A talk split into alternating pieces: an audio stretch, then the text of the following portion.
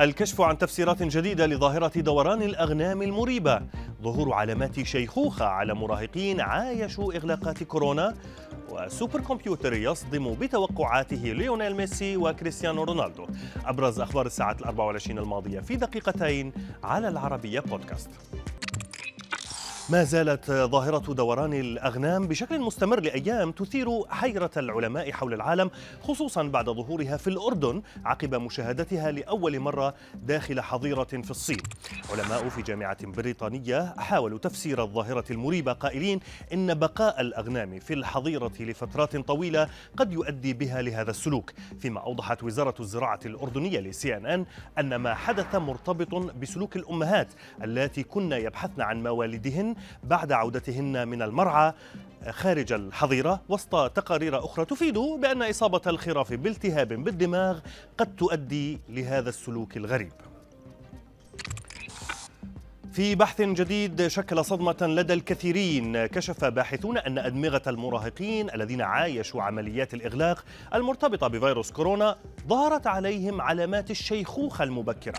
البحث الذي نشرته صحيفة الجارديان البريطانية وتم إجراؤه في أمريكا على عشرات المتطوعين، وجد فيه الباحثون أن التغيرات الجسدية في الدماغ التي حدثت خلال فترة المراهقة مثل ترقق القشرة ونمو اللوزة كانت أكبر في فترة ما بعد الإغلاق مقارنة بما قبل الجائحة، مما يشير إلى تسريع مثل هذه العمليات، أو بعبارة أخرى تقدمت أدمغتهم بشكل أسرع.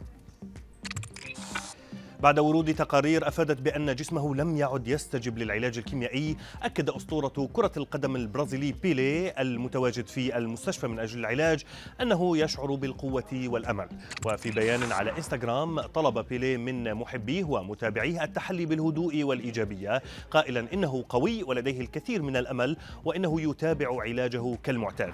فيما كانت صحيفة فولها البرازيلية كشفت أن أسطورة كرة القدم أدخل العناية المفخ... المخففة، مشيرة إلى أنه لم يعد يستجب للعلاج الكيميائي من سرطان القولون الذي يعاني منه. إلى أخبار المونديال هذه المرة، حيث صدم سوبر كمبيوتر الذي يعتمد على مزيج من التوقعات والتحليلات الرقمية، صدم ليونيل ميسي وكريستيانو رونالدو في كأس العالم.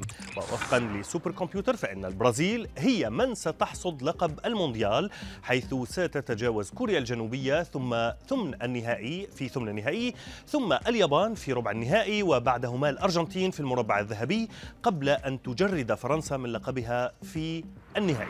فيما كانت توقعات سوبر كمبيوتر في أول مباراتين بالدور ثمن النهائي صائبة، حيث رشح هولندا لتجاوز عقبة أمريكا والأرجنتين للتأهل على حساب أستراليا، وهو ما حصل فعلا. وفي خبرنا الأخير، قررت محكمة أمريكية تعويض طالبتين توأمتين اتهمتا بالغش في أحد الاختبارات بمبلغ مليون ونصف المليون دولار، بعدما أكدت هيئة المحلفين أن تطابق إجاباتهما طبيعي بحكم الصلة الجينية بين التوأمتين.